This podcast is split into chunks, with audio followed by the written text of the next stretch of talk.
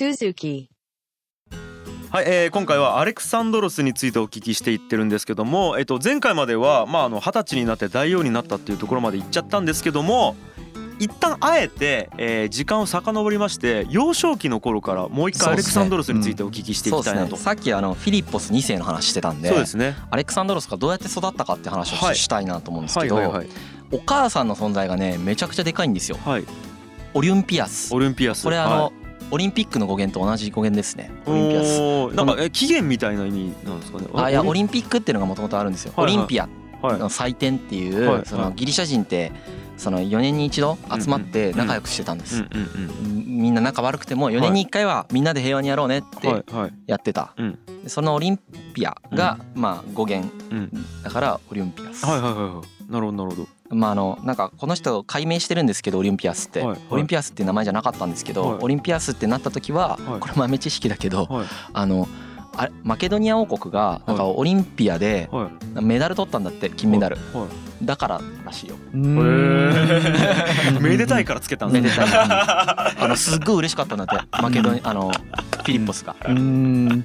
すげえそうだよね。あなんか戦戦車で優勝戦車競技で優勝したよね。戦車競技でうん。優勝したんだって、はいでマケドニアがその今まで入れてももらえなかったところに入り始めてから一回も優勝してなかったのが、はいまあ初めて優勝したんではいめっちゃ嬉しい。プラスアレクサンドロスが生まれたんですよ。はい。同じ年に。で奥さんにオリンピアスむちゃくちゃするな。「お前はオリンピアス今日から」って。言って。オリンピックで優勝するんだよ相当すごいことだよね。いや今すごいのとうん。うん。妻の名前解明させるって全然繋がらないですけど。まあまあまあまあ、うん。そんなオリンピアス。そう。はい。でまああのフィリッポス2世がやっぱりその遠征でね留守にしがちだったんで、はいはい。オリンピアスとの接点はやっぱりアレクサンドロスすごい大きくて、やっぱり終生ね母親をすごく気にしてるし愛してる感じ、はいはいまあ味方にする部分もあるよね。うん。うんうん20歳からずっと遠征してるんですけどアレクサンドロス一回もマケドニアに帰ってこないんだけど、うん。あのずーっと手紙でお母さんとはやり取りをしてる。る感じですね。はいはいはい。まあ、一応そのまあ背景としてそのさっき一夫多妻制だっていう話をしたじゃないですか。はいなんで一夫多妻制だとですねはい。誰が王様になるか分かんないじゃん、子供の。そうかそうか。そうするとさ奥さんからするとはい他の子供が王様になったら困るじゃん。はいで王様に自分がもう例えばすごく年取って愛されもしてなくて、はい。年取っては愛されないとか語弊があるけどやっはいぱそういうことありえるじゃないであすか。りえますね。はい。あの美しさがなくなってしまったことに王様に愛されないとかありえますね。でそういうことになってしかも子供が自分自分の子供は王様じゃないとかなったら、はいもう結構悲惨な人生になっていくんですよう。んなるほど。だからお母さんからすると、うん自分の子供をうんものすごく大切にしてるわけなるほ自分の人生もう子供だしそもそも自分の人生にもう超絶ダイレクトにつながってるんであ。そうか。一つので子供からしてもそうなんですよ。お母さんはもう本当に絶対なる味方なわけ。はい。完全なる運命共同体だから。はいはいはい。この2人はだからみんなアレクサンドロスだけじゃなくてそうだろうって言われてるんだけど、うん。一つの政治ブロックを形成してはい。こう宮廷の中で活動していくんですけどね。はいはいはい。なるこのお母さんがね結構変わった人なんですよね。ほど。はい。まず変な宗教に入ってます。オリンピアスちゃん。オリンピアスちゃん何？変な宗教入ってるんですか？もう名前がやばいよね。三木っていう変な宗教。三木。三木なんかあの秘密の密に儀式の儀でみ三木っていう。あえ日本語で三木なんですね。そうそうです。へえ。三木っていう。でうん。あのおあの神様がはい。あのお酒の神様なんですよ。バッカスやったっけ？バッカスバッカスだ。はいうんはそれを信奉してていはい。なんか酒を飲むのかや麻薬かなんか多分やってはい。トリップする儀式をする人たち。しかもトリップしながらなんか蛇と戯れるんですよなぜか。危ねスネークプレイですね。え危ねでガチで多分性的なプレーをしてる可能性があるんですよそこで。蛇と。え怖え。それぐらいの感じ。怖え。お母さん。まあ、うんちうん。まあ当時そんなおかしいことじゃないんだけど、うん。そういう派閥の人。でそこにすごいなんか没頭してる人。フフィリポス2世も一応貢ぎ入ってんだけど、はい。フィリポス2世はなんか別に普通なんですよ。そんなことうん。のめり込んでないんだけど、戦争忙しいしね。そう。オリンピアスはめっちゃのめり込んでる感じ。はいはいはい。でなんかオリンピアスフィリッポス2世のことすげえ嫌いで、あのアレクサンドロスになんかずっと悪口言ってたらしいよ。へえ 一番やっちゃいけないよねだから。なるほどなるほどだから、うん。でもだけどあのアレクサンドロスやっぱり立派というか賢いなって思うのは、お母さんにそういうこと言われても、まあ、お母さんはそうだろうけどねっていう感じのスタンスなんえです、ー、影響はあんまりされなかったまあ、それでもやっぱりり最後喧嘩しちゃうからやっぱり影響はされてんだけど、うん。そそれにしては立派だよねって感じまあたなんかちゃんと距離感を取れてるところがねなるほど。距離感取れてる。うん。でまあこの、まあ、オリオンピアスははい。そのアレクサンドロスのことうん。をどうやらですねうん自分と神様の子供だと思ってたらしいです。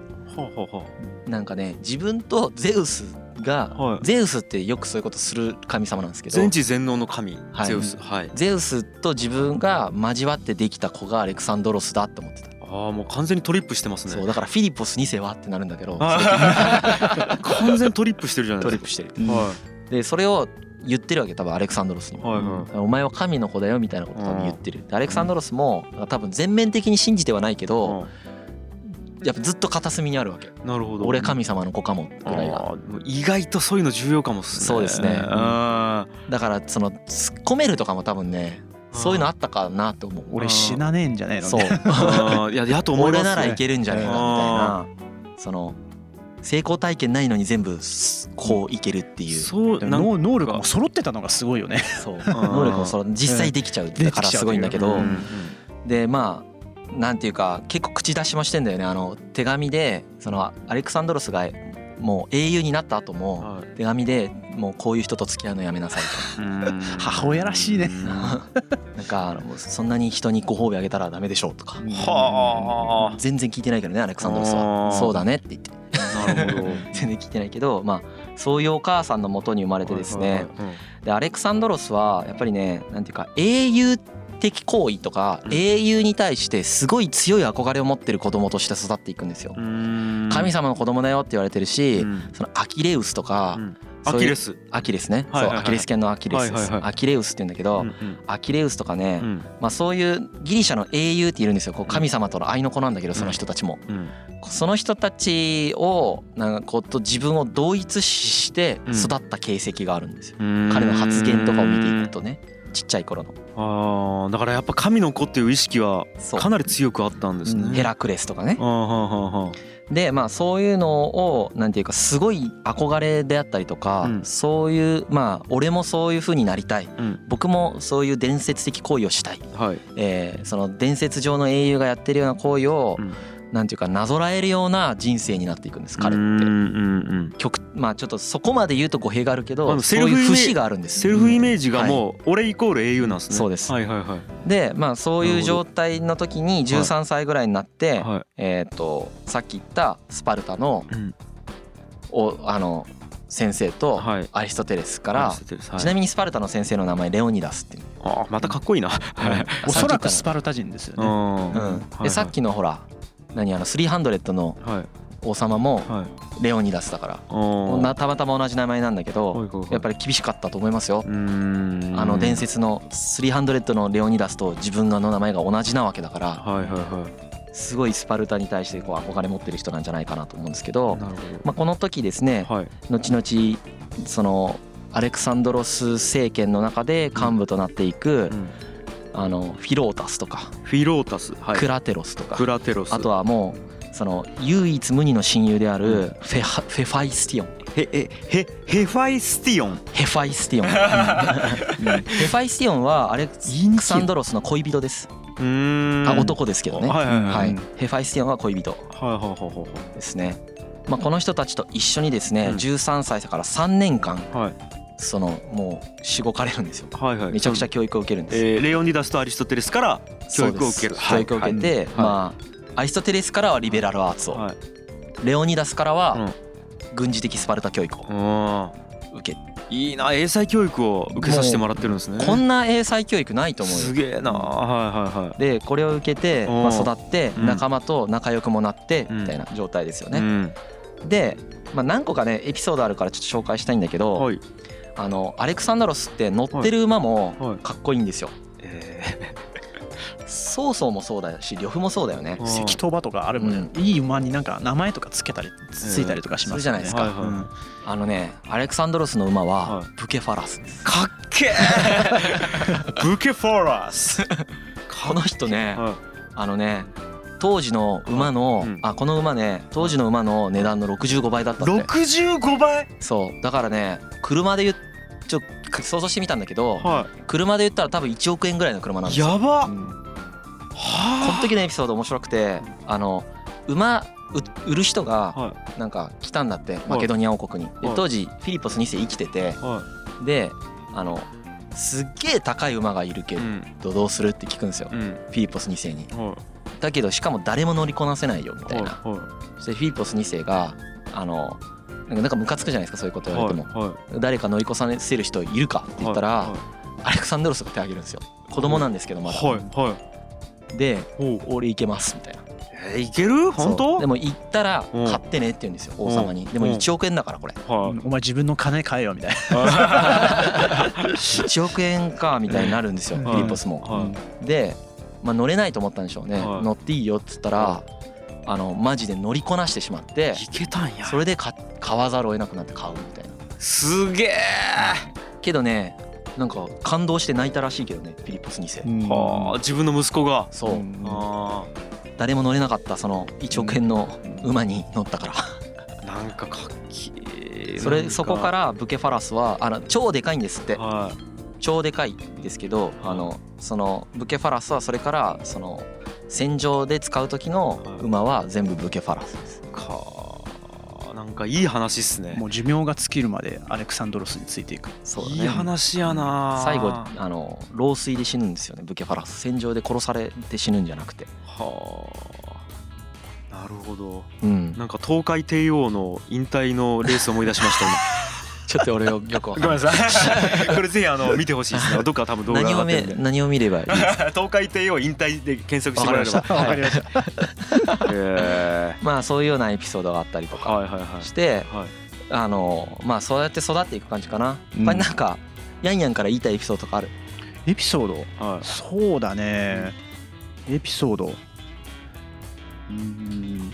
なんかエピソードっていうよりも、はい。なんなんだろうねその彼とその仲間たちの話とかがさその結構僕すごく好きで、はいうんうんなんかこうやっぱ読みながらこうジャンプっていう風に言ったじゃないですか、はいはい。なんだろうこの間なんかルフィ一団がちっちゃい時からずっと育ってきたような感じなのかなと思って。あー。ほんとそんな感じなんですよね。なるほど。なんか僕とかはその多分まあそうだとなんか小さい時からの幼馴染が今もその仕事仲間になってるケースじゃないかな。そうか。まああんまりないかなと思うんですよね。